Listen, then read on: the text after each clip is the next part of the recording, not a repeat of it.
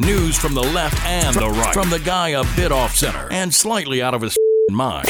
It's the Shaggy Jenkins Show on the Pacifica Radio Network. It's the Shaggy Jenkins Show. Welcome to it. Oh boy, do we have a lot to cover today. We'll talk a little bit about how Trump is putting pressure on women. yeah, it's exactly what it sounds like. Uh, how is the president's workday broken down? Conspiracy theories, death, destruction and denial. Before we get to all of that, welcome to my humble little show. My name is Shaggy Jenkins, critical thinker, problem solver, guy just left of normal insane and always centered in common sense. You can find me on my website, shaggyjenkins.com, or wherever fine social media is served. Just go to at Shaggy Live. Joining me from the beautiful place known as Racine, Wisconsin, and I have that on good authority because I've never been there, so I can make up whatever I want. Please welcome Midwest correspondent Ron Purtee. Ah, the lies we tell ourselves to get through another day. You know, there's a lot of lies that we have to get through lately, Ron, including one of them. We're still living in a free country. We are? yeah, I know. Hey, let's get into a little bit of that because, look, diving into our news stories today, Ron, I want to ask you because yesterday I did this whole kind of uh, rundown of what it means when the White House denies the news cycle and what all of this scapegoating and media like blaming is all about. Well, Sarah Huckabee Sanders, you know her, right? Sarah Huckabee Sanders. Yeah, well, Sarah Huckabee Sanders said basically when it came to the president making comments about all of this stuff that, uh, like the bombings and things like that, what it really boils down to is that this president is tough and he's going to continue to fight. Ron, what do you make of that? I am waiting for him to take complete credit for catching uh, the Mad Bomber um, like single handedly. Like I was there, I saw him, I caught him with my bare, tiny little hands. Um, when we all know that it was Batman and the Gray Ghost that caught him. this is the thing, though. I mean, you know, comical uh, levels aside of how crazy this has gotten, it does seem that when it comes to Donald Trump and his responsibility for anything bad, there is never any connection. But, oh, God forbid, if there's something good, well, he's all over that. Why is it? Well, actually, I know why, but I'm going to ask you, well, Ron, why do you think it is that they have this abject denial of reality with Trump? The man's ego is out of control, plain and simple. And I mean, I remember watching uh, John Oliver, and he was talking about how they had uh, they have to put Trump's name. It has to appear um, every, uh, I think, every other line in a report, just so he'll pay attention. I wish, I wish that somebody could actually send us one of those reports because I'd, I'd like to see how you're supposed to get any intelligence out of that kind of method. You, that's the whole thing. Is the the man, the man doesn't. You know do you remember uh, hearing the audio of him saying, "Oh, uh, I miss my old life. Uh, I, I, never really had to do much. You know, I, this is a lot of hard work. Blah blah blah." I guarantee you, this man doesn't do anything but sit around, have other people do things for him. You know, I wouldn't be surprised if eh, deep down Mike Pence is running the country. Well, okay, we're going to talk about the president and his hard working schedule in just a sec, but when it comes to how Sarah Huckabee Sanders and others around Donald Trump defend him, there seems to be, at least in my summation, a complete kind of whatever the president says, we need to do our best to make into reality after the fact. And if the president says something is true, despite any evidence against that statement, we have to back the president. Would you say that's an accurate assessment? That is 100% accurate. They can, they have to continue to perpetuate the lie that he puts forward because it coincides with what the GOP wants right now. And the, what the GOP wants is to have all these gubernatorial races where you've got, and I'm, I'm going through one right now here in, in Wisconsin with Scooter Walker how they say, oh, well, we're fighting for pre existing conditions. No, no, you're not. In fact, you're suing the U.S. government to get rid of pre-existing conditions. Oh, so you're one of those states that's going up against the uh, ACA and the lawsuit route, huh? Yeah, it's so much fun. But we do have here's the here's the kicker though. Um, we have the one race that is probably going to be looked at by the entire uh, country, uh, and that's for the for Paul Ryan's seat. What are people saying uh, about Paul Ryan's seat right now? I mean, they're not saying much of anything about Paul Ryan. Um, it's to a point now. Okay, I, I, we're we're uh, uh, pretty uh, transparent here on the Shaggy Jenkins show. So I've been spending a lot of time in a rehab with my mother because she she's been ill, and she watches ABC, and the amount of attack ads from both sides is just sickening. I've never wanted an election to be over more in my life. You know, that does kind of bring up something interesting. Have you seen the sheer amount of attack ads that are anti democratic, but not really specific GOP anything? Yeah, they don't put forward what their plans are. They just bring down the other guy and hope that you follow suit. Well, that seems to be one of the big chief strategies of Republicans. And when it comes to Wisconsin's race, they're doing the opposite. They're kind of embracing the whole Trumpism as part of their ticket, aren't they? They kind of well, that's the thing is is Scott Walker is how do I put it? He's he he'll do anything to to kiss the the the rear end of the president. Now here's here's something else. There's I think it's a, a I forget how much money it is, but there's an amount of money that the government wants to give the state um, of Wisconsin, and what they want to you know what we can do with that. That there's enough money to to finish uh, a, a, lot of infrastructure work that needs done. Okay. Uh, here in here in, in southeastern Wisconsin, and and Scooter doesn't want to take it. Okay, why? What what is the reasons for not taking the money? I don't know exactly know what his reasons for not taking it are, but I think it's just like, I mean, Tony Evers or Evers, I don't know how to say his name uh, exactly. Despite hearing his his uh, uh, name on every single ad all day during The View and GMA Day and all this other TV poop, um, he wants to take the money. Take it. I mean, why would you not take it and fix the infrastructure? Uh, Wisconsin is, I think um, we are d- down near the bottom uh, of uh, uh, where it com- when it comes to roads. Yeah. Like we have like the some of the worst roads in the entire country. Ooh. And yeah, and and Scooter doesn't want to take the money to fix the infrastructure. I mean, I understand because look, the thing is, is that he's he's trying to it almost seems get ready to parlay to a bigger office. So whatever waves that he can make now, he wants to make them. But in the end of the day, that could end up actually costing him a lot of support. Cost him an election. Yeah. Well, look, as long as we're talking about elections, that seems to be what all this blanket denial from the White House is really about.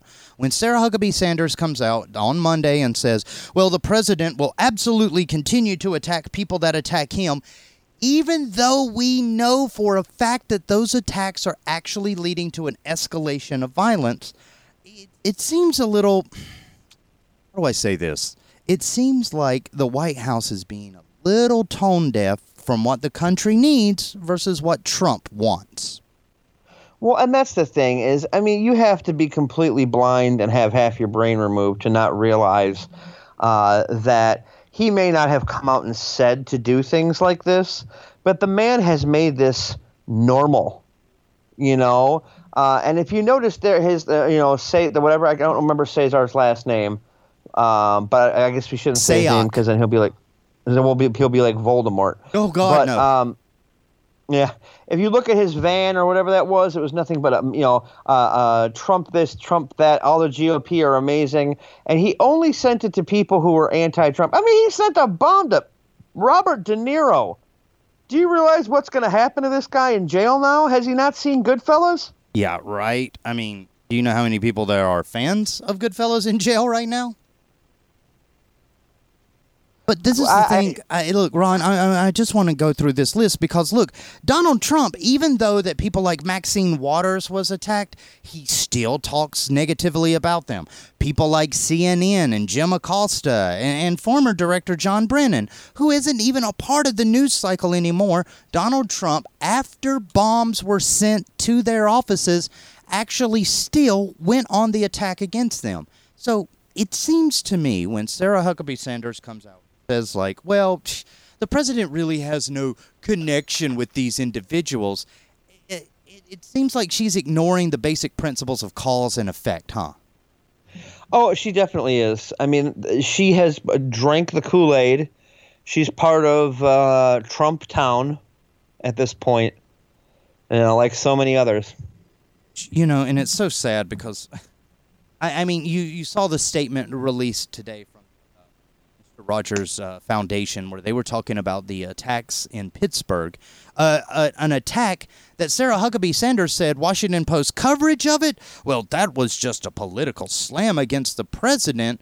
And, you know, I'm just going to throw this out here. Did you notice the fact that when she was attacking people for not knowing the full story of Pittsburgh, she didn't write the full name of Pittsburgh. She forgot the H. I know. That's like trying. That's like taking roast beef, Swiss cheese, and a hot dog bun and passing it off as a Philly cheesesteak. You know, but this is the thing. When Donald Trump uh, goes in front of people and, and he says stuff like, "Well, these guys, they're pretty bad. What what do you think we should do to them?" There's somebody out there that's like, "Oh, I have an answer for you, Mr. President." Isn't there? Yeah, I mean, what is wrong with this man? I mean, what, what, you don't ask the public what we should. Oh my. Mm. Be be diplomatic for five seconds. Well, okay. We got to talk about that diplomacy, though, because of course Trump says, well, when it comes to diplomacy, I am a real big fan of these people getting attacked, including. I'm going to go a little bit into detail about the Pittsburgh story now, because this this kind of begs several questions. Okay, look, Ron, Donald Trump, when the Pittsburgh synagogue was attacked, basically said, Hey, y'all know me. I'm the guy with the Jewish son in law. I love the Jews. But when it comes to his rhetoric, it does seem that there's a pattern of him empowering people that could, in fact, be anti Jew, huh?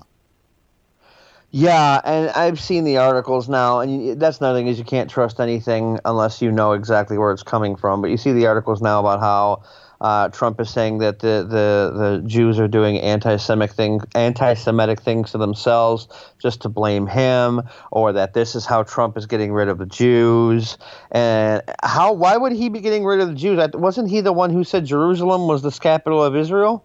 Yeah, yeah. As a matter of fact, he's the one that's getting us into hot water with the whole Palestinian negotiation thing because of his stance pro Israel. But the thing is, is in the aftermath of Charlottesville, and you brought this up so many times, he basically said, well, there was good people on both sides of that debate. And when, Ugh. I, hey, hey, when he said that, he was in fact identifying white supremacists that have a very anti-Jewish kind of mindset, wasn't he? Yeah, th- this man, whether he, I don't know. See, I don't know if he's just, if he's that stupid, or if he is like this Doctor Doom level genius. You know, because he says these things and, and plays that off like, you know, like when he mentions nationalism. You know, and he just plays it off like it's nothing. Like, oh, no one's going to notice, or they, uh, you know, if I just say it, it'll just kind of float off and nothing will happen. But the problem is, is You know, that he said the word nationalist in two days. Two days. It's all it took. All these bombs started showing up at his political rivals' houses and, of course, other addresses like De Niro's New York office. It seems almost as when the president goes in front of a crowd and says, Hey, what should we do? They're starting to say, We will show you. Yeah, they're doing the dirty work for him, and he can just stand back and say, I didn't have anything to do with it. But deep down, it's almost like he's speaking in code.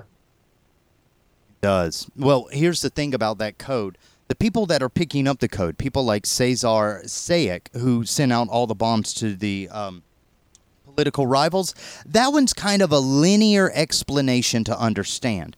However, let's talk about the Pittsburgh one as a not linear situation. Did you hear about the social media site Gab? Vaguely. Yeah, well, there's a reason why. Gab is one of those upstart social media networks right now that is out there on the fringes and known for its looser kinds of terms of service. In other words, they tolerate and don't even mind a little bit of hate speech. Well, right before the attack at the synagogue in Pittsburgh, our shooter, uh, Robert Boward, basically went on there and said, I'm not waiting for anybody else to tell me what's going on. I'm going in. You know, pff, wish me luck. Let the killing begin. The thing is, is that when he was on that site Gab, he was actually picking up a huge, huge new conspiracy theory about how, believe it or not, the Jews are behind the migrant caravan bringing terrorists to the southern border of the United States. Ron, how much do you know about that conspiracy theory?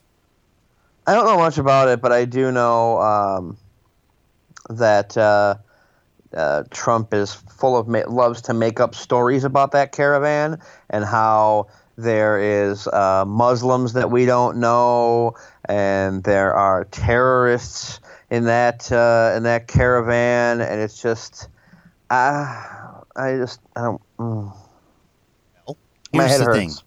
That when it comes to the uh, the assault on the Pittsburgh synagogue, the whole motivation behind that was this right wing conspiracy theory that basically said, and I am not making this up, Jews are paying South Americans to migrate closer to the United States and possibly take into the United States, you know, their whole migrant caravan, to vote Democratic and to upset the GOP power base. That is the conspiracy. The Jews are paying everybody that's coming up from the southern borders now in the big migrant caravan, which uh, we got to stop calling that. It's an actual refugee parade of a conflict that the United States started. But moving on. Yeah, exactly. Yeah. I mean, you know, as long as we're calling things what they are, domestic terrorist Robert Boward said, "Hey, you know what? This conspiracy theory of Jews paying South Americans to come up here and and to basically piss off the Republicans, that sounds very plausible. So, all Jews must die. That's something that he said." As he was uh, being arrested uh, uh, during the course of the attack as well, Ron, these conspiracy theories that he's talking about have kind of been hinted in tweets from Donald Trump Jr. And uh, let's not forget, even though this one wasn't, that clear, this one wasn't. In the past, Donald Trump Sr. has showed uh, has had a certain, let's call it penchant for sharing conspiracy theories. Look, at the end of the Oh, day, yeah. don't these people act on the stuff that they, you know, pull out of their ass?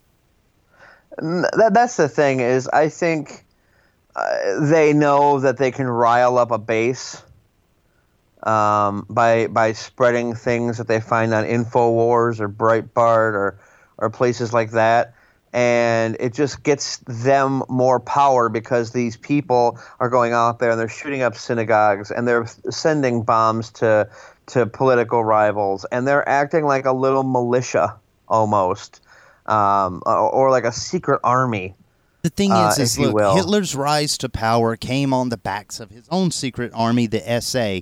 And when it comes to white supremacy groups in the United States, they're starting to kind of indirectly take marching orders from the president and act like a militant wing to his agenda, aren't they? Oh, 100%. They, uh, yeah, I mean, when, when that many bombs get sent out, you know, uh, and, and, and then, uh, I mean, let's, let's look at it like this. There was someone in that synagogue who survived the Holocaust only to get shot in America. Yeah. I mean, let that sink in for a second. This is what's wrong with the country. Hate to say that you're right, but yeah, you might be right. The problem is, is that not a lot of people want to, and I brought this up in yesterday's show. Call it by name. Nobody wants to call people like Cesar Sayoc and Robert Ballard uh, domestic terrorists. They want to say they're radical right wing kooks, which takes away from the fact that this is an organized movement, loosely organized, but organized nonetheless. Uh, yeah, I mean that's the thing is because you've got you've got uh, if you're if you're uh, if you're white, you're not a domestic terrorist. You have a mental health problem. But if you're uh, if you have brown skin, then you're a terrorist. Yeah. And that is always the kind of rhetoric that Trump puts out there. And now, more and more people are starting to act on those words. Now, this is the thing. When you go to any sort of like fringe site, you'll notice time and time again they're saying these are the stories that nobody is talking about. But it seems that, and I'm going to ask this one to you, Ron, the biggest story we're not talking about is exactly how many people on the opposite side of this Donald Trump rhetoric thing, how many people are actually sitting back and going, yeah, I believe the president when he says blank. Uh, how many people are doing this? yeah. The, the, I mean, the number is becoming staggering. I, am get, I'm, I'm losing my mind at the amount and the volume of people who have just lost the will to think for themselves. Um, I, I, mentioned Jonestown before. That's exactly what's going on now. Pretty soon, Trump's going to put on some sunglasses. Yep. He's going to take a lot of meth, and we're to, you know, there's to be hundreds of dead people in a field in South America. You know, and the bad thing is, is that before we get to that level, we're going to see a lot more escalation. Um, Ron, here's the thing: when it comes to Trump's base, even after the true story of this this bomber Cesar Sayoc and the true motivations of somebody like Robert Ballard came out, they're still saying that this is a George Soros Jewish-led anti-Trump campaign what will it take for reality to reach those? Something bad to happen to a, a member of the GOP. Think it's. But even then, they're going to say. But even then, they're going to say, "Oh, well, this is something that the uh, the Democrats did." Oh, okay. So basically, we're going to have to go through uh, a, a, period of such political turmoil that somebody is going to get attacked on the side of the GOP, and then despite everything that we know that will lead up to that event, we're going to go ahead and say, well, no, it was the Democrats. It was a conspiracy. Yeah, basically. That's exactly what's. I mean, things are only going to get worse before they get better, and I hate to have to say that. Well, this is the thing, too. Uh, Gab is kind of on the ropes right now, that social media site I mentioned, because of their role in spreading this kind of hatred. And of course, other social media sites have stamped down on activity that, that they recognize as racist in line. Ron, um, when it comes to the internet, though, what will it take for especially social media sites to finally say, look, here is a doctrine of things that constitutes bad speech and suspicious behavior. If you do those things, we flag you and report you to authorities. What will it take for us to get to that point? you know, this is going to sound weird and maybe a little bad, but something bad's going to have to happen to social media, and then social media is going to have, mm. and then they'll step up and they'll say, "Oh, wait, you know, maybe we need to." You know, here's the problem: we have this technology at our fingertips. We can have we can have access to all sorts of information, access to every anybody we want to talk to all around the world and we waste it. You know, back in the 1800s, they had to wait, you know, weeks, maybe months for a book to enjoy that book, to savor that book. And what do we use our information for? We use it to troll people, and we use it to to to just be uh, flippant about the things that are happening in society. We use it to save uh, the princess from Koopa. But little Shame else. on us. Yeah. Shame on us. Yeah, okay, I know, but uh, when it comes to responsibility, though, the thing is, is that the responsibility of the migrant caravans is actually Donald Trump. A couple of his South American policies. It's not a Jewish conspiracy. When it comes to the responsibility of keeping the nation safe, I'm just going to ask this very blatantly. Ron, is it the president's responsibility to control the culture of the United States or at least to kind of manage it in a way that makes it safer for citizens? Well, that's the thing is he's the president, and people look up to him. God forbid, you know that, and that, and and they look to him because he's got he's the highest elected official in the land, mm-hmm. and they look to him for guidance. They look for him to be. A, they look to him to be a leader, and he shows nothing in the way of leadership qualities. You know, it's gotten to a point now when you look when you go on a dating profile, they say if you're a Trump supporter, just keep swiping. Yeah, and that's just it. We've got to a country where even our libido is now political. And I, I don't know how to say this, but Ron, I don't want to live in a country where I have to know what your genitals are voting for.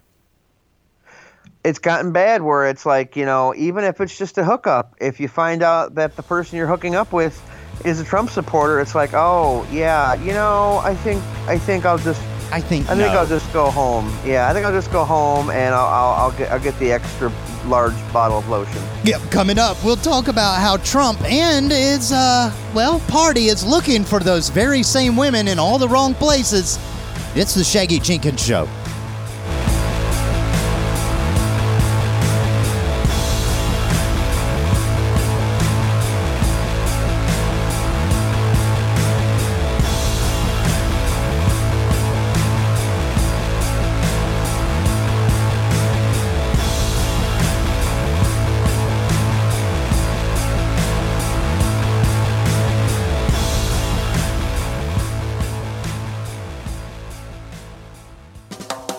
Welcome to 60 Second Civics, the daily podcast of the Center for Civic Education.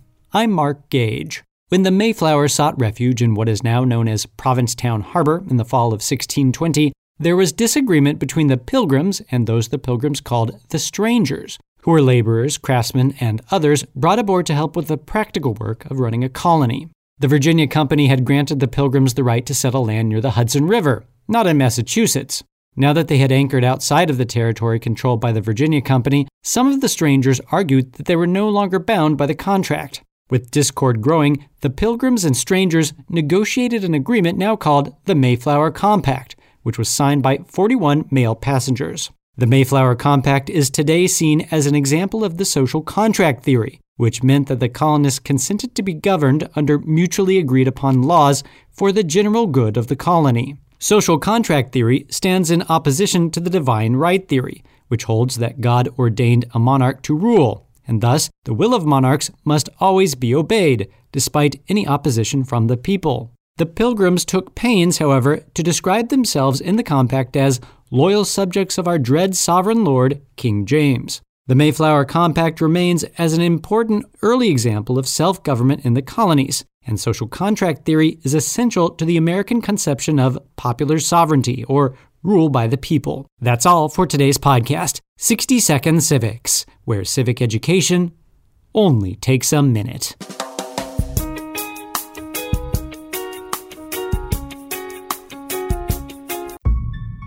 There's a lot at stake this November, 36 governorships, 35 Senate seats, and all 435 House seats are up for election.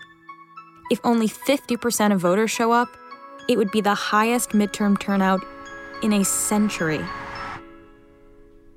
Learn more and get involved at iamavoter.com. And don't forget to vote Tuesday, November 6th. Brought to you by I Am a Voter and the Ad Council. The show that doesn't grab them by the but does occasionally kick them in the ball. It's the Shaggy Jenkins Show on the Pacifica Radio Network. It's the Shaggy Jenkins Show live from the little shack out back in the city of Pukalani on the beautiful Isle of Maui. Aloha and welcome back. Hey, if you missed any part of the show, don't forget you can subscribe to us on Spotify and Stitcher. Just look for The Shaggy Jenkins Show. Or why not throw us a little bit of pittance for our research and development on our show? Just go to Patreon and look for The Shaggy Jenkins Show there. Joining me is a guy that is also a fellow podcaster.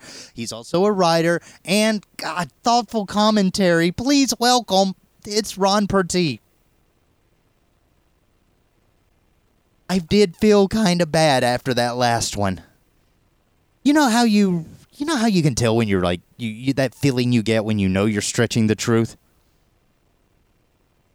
Yeah, yeah, yeah. That's the feeling that I had, which is kind of ironic that I bring up that feeling because that's exactly the kind of feeling that the GOP should be having in their latest new campaign videos targeting Ron can you believe the GOP sends one out just for the ladies this time? Uh, no, but it is definitely a bumpy video to watch. Okay, look, in this new campaign kind of overview, we'll mention Trump without mentioning Trump ad targeting Republicans, or at least in this case, independent women, because Donald Trump and and the GOP right now, Ron, I don't know how to say this, but Republicans are worried about independent women. Oh, you mean because the uh, quote unquote minority is now the majority? Yeah, you know, I thought it was kind of funny that the headline read Republicans worried over independent women, and it was like, yeah, no duh. But um, when it comes to the actual independents that they're talking about, they're talking about women that are undeclared Democratic or Republican supporters. They are independent voters. Now, in this last uh, presidential race, can you believe that the white suburban independent woman was kind of the big gain for Donald Trump's candidacy? That's just so messed up. I don't get it.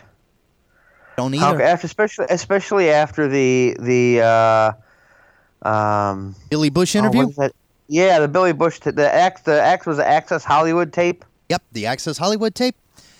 Yeah, yeah, yeah. I know, and a lot of people were like, "Well, this is the one that sunk Trump," but mm, here we are, still afloat. And that's just it. It seems kind of weird that uh, a, a party, especially like the GOP, that has always kind of shunned women, is now hoping and praying with their new ad that women will come back to embrace them. And uh, have you have you seen the ad? I have not. This is the thing. In it, I'm not an independent woman. Uh, yeah, so it wasn't targeted towards your viewing. But this is no. the thing. In the ad, a woman is kind of uh, wondering, oh Lord, I'm a woman. Who should I vote for? In yet another stereotypical attack against the feminine intelligence. But I digress. Uh, moving on, the ad shows this mother unsure of who is she supposed to vote for, and in the background on radios and televisions and in papers, there's all this kind of pro jobs and pro GOP propaganda happening. And as she's driving her daughter to school, she hears something about, you know, all these these jobs being created under the Trump and the GOP is great for your family and your children's future. And then she looks in the rearview mirror at her child. It seems like the Republicans have went from dog whistling racist now to kind of dog whistling women saying, "Hey, if you care about your kids, vote Republican." Is that a truthful argument though? No, and you know what would have been a more a way better ad, speaking as somebody who's made a few films, is if she looks in the rearview mirror and her kid's not there, it's Donald Trump. you gotta vote GOP. You gotta side with Donald. Oh God, I think it would. I'm your baby now. oh Jesus. Ah, that would have been even scarier. Actually, Wah, change me. Wah. But the, the okay, all kidding aside, the thing is is this ad is very very directed towards the independent white female voter, abandoning all other of the multitude of women that Trump says that he's been behind. I'll let your own mind make the pun there. But This ad, though, is very misleading in the fact that, Ron, let's think here how many good and positive things has the GOP and Donald Trump actually done for women? Uh, it's gonna be a minute. I, I don't. I I can't. I can't. I can't think of anything. That's just it. When it oh com- wait, no, I remember. There is something. Oh. there is something. They let a horrible, horrible, uh, beer swilling, um, uh, uh, ra- uh, rapist, uh, onto the Supreme Court. Yeah, well, they did that because they said that he would protect women's health by being anti abortion. Oh, jeez. Yeah, no, that's just it. They're going so hardcore for women, but in poll after poll, it seems that these white suburban independent women are actually leaving the GOP in droves. So I'm just going to surmise here, Ron. There's really no kind of way, at least in my opinion, that the GOP can get the independent woman vote back. What about you? I don't. I think that they're when it comes to the, the, the independent woman vote, I think they're they're kind of screwed this election, and I think that um, either one of two things is going to happen: either they're going to vote, they're going to lean blue, or they're going to abstain altogether. And I really hope it that they lean blue because that's the only way things are going to get changed around here. Yeah, because let's go ahead and face facts. If every uh, independent woman out there was to abstain from voting, remember it was low voter turnout that allowed this. And and this is an interesting headline. Ron, did you know that the far white supremacist wing the, of the GOP that we were talking about only act, actually constitutes about 6% of the population of the country? Oh, go figure. 6%, yet they seem to be giving an inordinate amount of time in the spotlight. But, Yeah, I, it's it's because of uh, who's in the White House. well, it kind of is the thing that's going to cost the GOP, at least I, I think. When it comes to these targeted ads towards women, I think that they're going to go, mm, no, we kind of done the math and already know what's happening here. Yeah, well, they have the facts and they're voting yes, Okay, now, for, for lack of a. Yeah. When we're talking about this blue wave, though, Ron, uh, speculation goes on both sides that one certain group could sway the entire election, and that is the youth vote. But when it comes to young women, other stories out there, at least put forward by the GOP, said that young white women are overwhelmingly supporting Donald Trump. I'm going to ask a very basic question and hope that me and you have an answer because neither one of us is qualified to answer this. Ron, did the GOP ever get the feminism notes, or are they off of that reservation completely? Oh, I I don't think that. Uh, I think um, according, to the GOP, feminism is um, uh, being allowed to punch a woman in the face.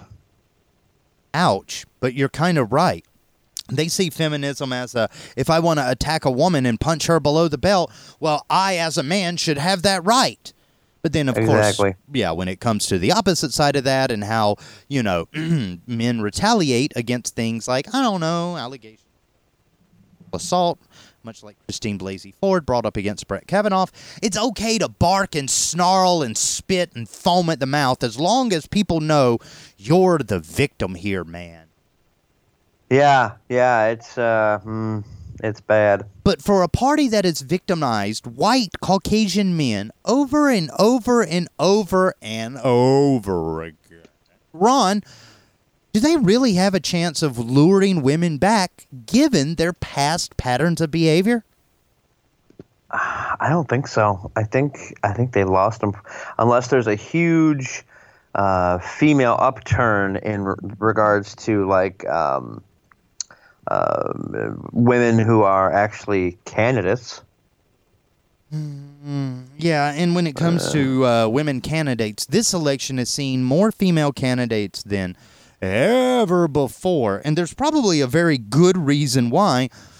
A lot of them are fed up of all of this rhetoric. So when it comes to the GOP and their courting of the female vote, what, in your mind, don't just cop out and say a miracle, but what in your mind would it take for the GOP to win the independent women they've lost back? Uh, I, it's a miracle? You know, I just said you can't use miracle. Yeah, uh, that, well, that's all there is. That's all there is. Okay. I can't think of anything.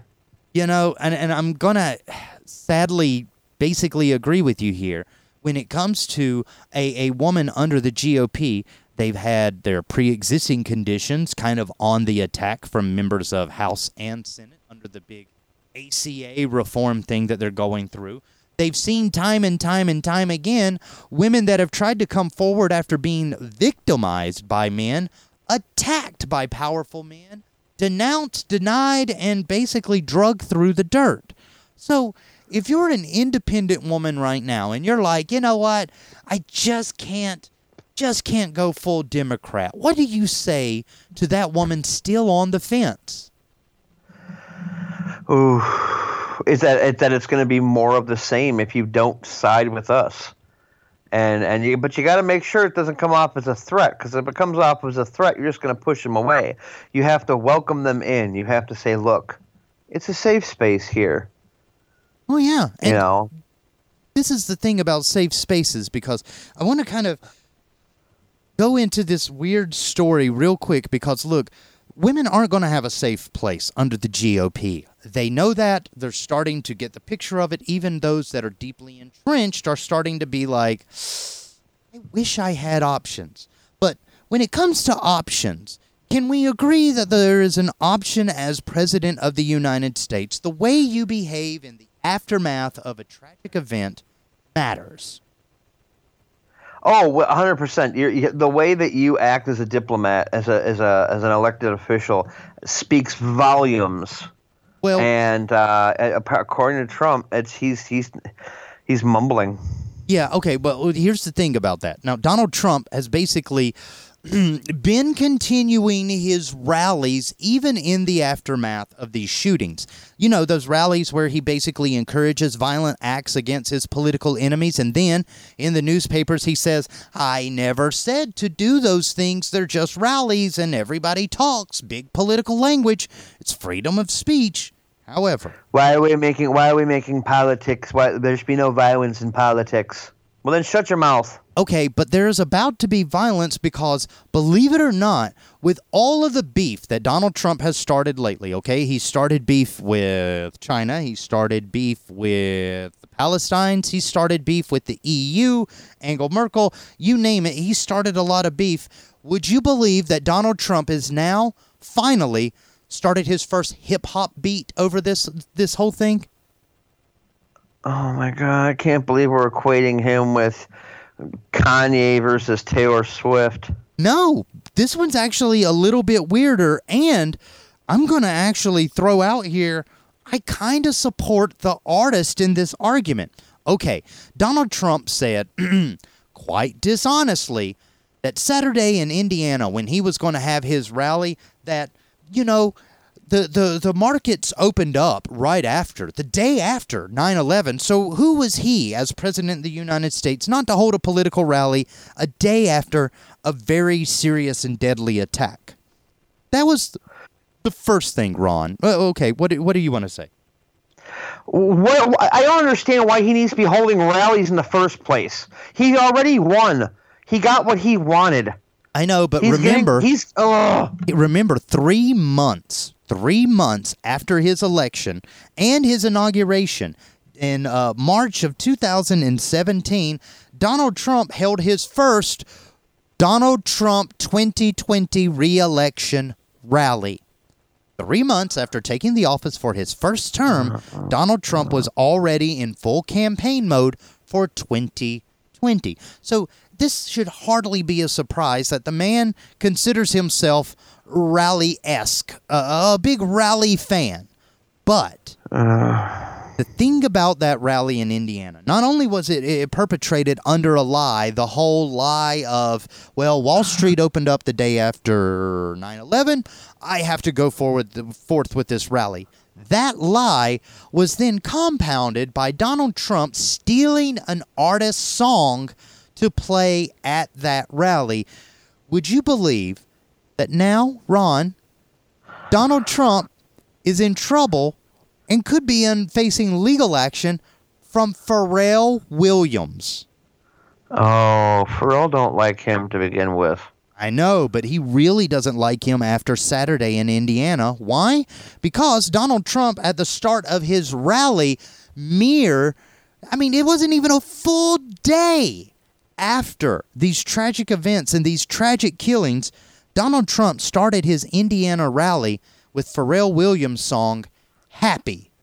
And Williams basically sent illegal threats saying there's nothing happy about the tragedy that has been inflicted on this country. Cease and desist my song. Uh, what is wrong with this? Is he a human? Have they checked that? Yeah, well, look, according to a statement from uh, Howard King, who is Pharrell Williams' attorney, quote, on the day of the mass murder of 11 human beings at the hands of a deranged quote unquote nationalist, you played his song Happy to a crowd at a political event in Indiana. There was nothing happy about this tragedy afflicted upon our country on Saturday, and no permission was granted for your use of this song for this purpose. The man has to be stopped. Well, we're just a little under a week away from those elections that people keep talking about, and this is the thing now that Pharrell Williams has come out, this could actually incite a political. Okay, I'm not going to even bring this. I, I I don't know how to say. Trying to say, this could actually start a big hip hop beef between people that have had beef in the past. Pharrell Williams and Donald Trump fan club leader extraordinaire Kanye West. I'm going. I'm Team Pharrell. Yeah, me too. But I got to ask you look, if Donald Trump is such good friends with Kanye, why isn't he using his songs at his rallies? Because a good majority of Kanye's songs are anti GOP. It's only recently that Kanye has stopped taking his medicine. Now, keep in mind that this is a, a, long list of people here now. We have Pharrell Williams added to the list of Steven Tyler and the band Aerosmith as a unit. There's Neil Young, REM, and even the Rolling Stones have had to tell the president cease and desist using our music. So, look, I'm I know that you're not a radio DJ like I was in the past, but if you had to pick the soundtrack that would be safe for Donald Trump to play at these rallies, what kind of artist would we see there? Silence. Wow. And you're not talking like you know, Simon and Garfunkel, The Sound of Silence. You just mean nobody would go. No, I I don't want to hear him talk. Yeah, I know, I know, Ron, but you've still got a little bit of time until, well, whatever happens next week in the election, or, oh, God forbid, some other action that prevents us from making it all the way through a single term of Donald Trump. Now, Donald Trump, though, as far as how he is running on these midterms. And this is going to be our final story of the day. Ron, at this rally where one, he told a big lie about 9 11. Somebody should have had Rudy on speed dial there. Uh, two, he also said after that big lie about 9 11, another big lie, which is basically like, hey, this caravan thing is all being brought up by the Dems. And lie after lie after lie that he brought up. Donald Trump went on the attack against reality at this rally. But when it comes to what he's trying to do, Ron, he told the crowd there that when they go to vote next week, think of him as being on the ballot. So, our last story of the day is Ron, even though Donald Trump isn't physically on this ballot, the midterm elections really is about nothing but Donald Trump, isn't it? Well, yeah, we're trying to get the uh, the the House and the Senate to turn blue to stop Trump and all of the things that he do. Hey, I'm a I'm a rapper guy. Uh, maybe he'll use my song at his next rally, and I can send him a cease and desist letter.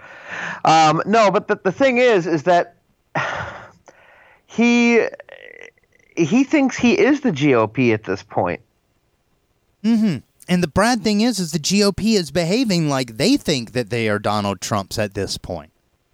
Well, yeah, they're just letting it go, and they're not. But that's the thing: is as much as I want a blue wave, and as much as I think we're going to get a blue wave, and people will cheer, and they will, uh, and there was much rejoicing. Mm-hmm. Even if he wants something done bad enough, he's just going to sign an executive order anyway. True, and the thing is, is about those executive orders loves to hold rallies after them and brag about them, doesn't he? Yeah, he's uh he's a uh, he's like a little kid who got this amazing present present for his birthday, and he's got to show all his friends. Um, it's like uh, the the the iPad episode of South Park. Yeah, the Sentai pad.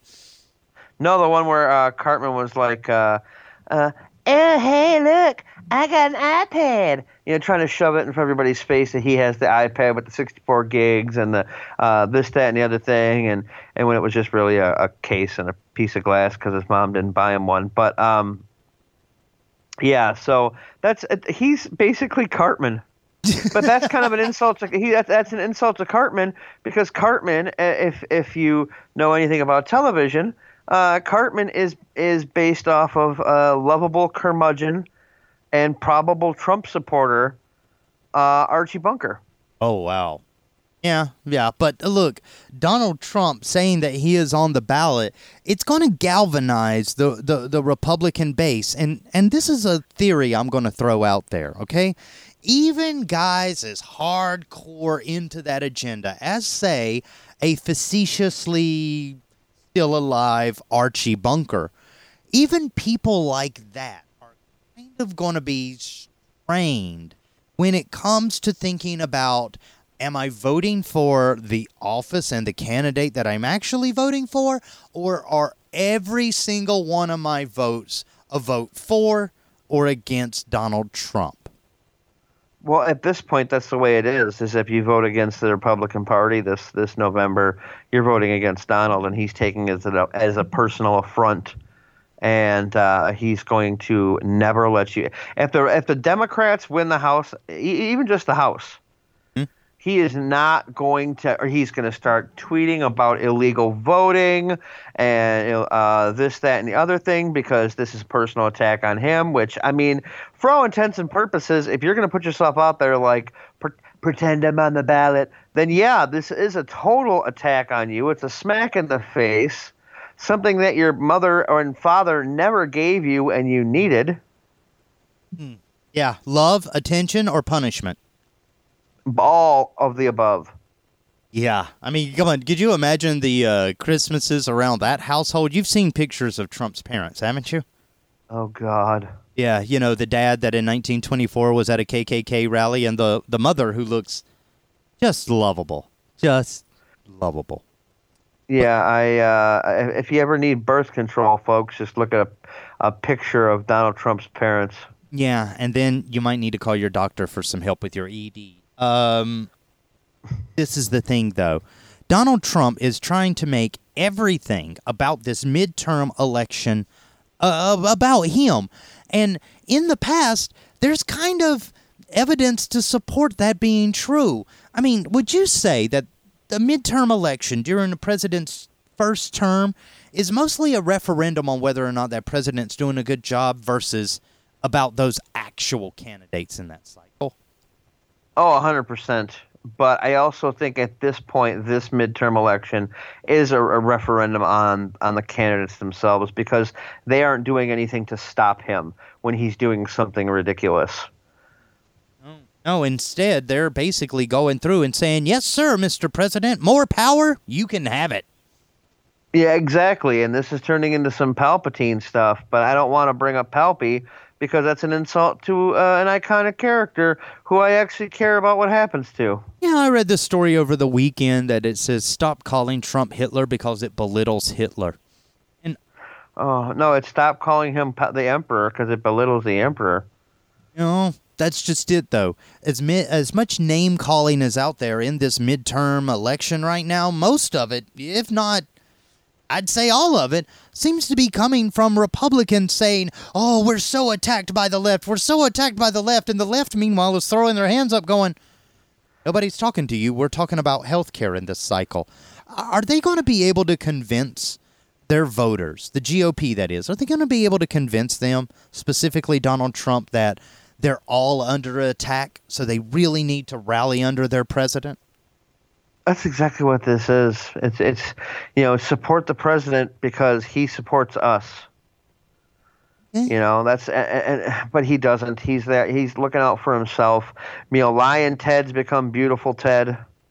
All of a sudden, um, you know, uh, maybe uh, Ted Cruz's dad didn't uh, kill Kennedy, and maybe Ted's not the Zodiac killer now. I don't know anymore. Well, I, he did walk back even his comments at the uh, rally on Saturday, much to the chagrin of supporters, saying, You want me to tone it down?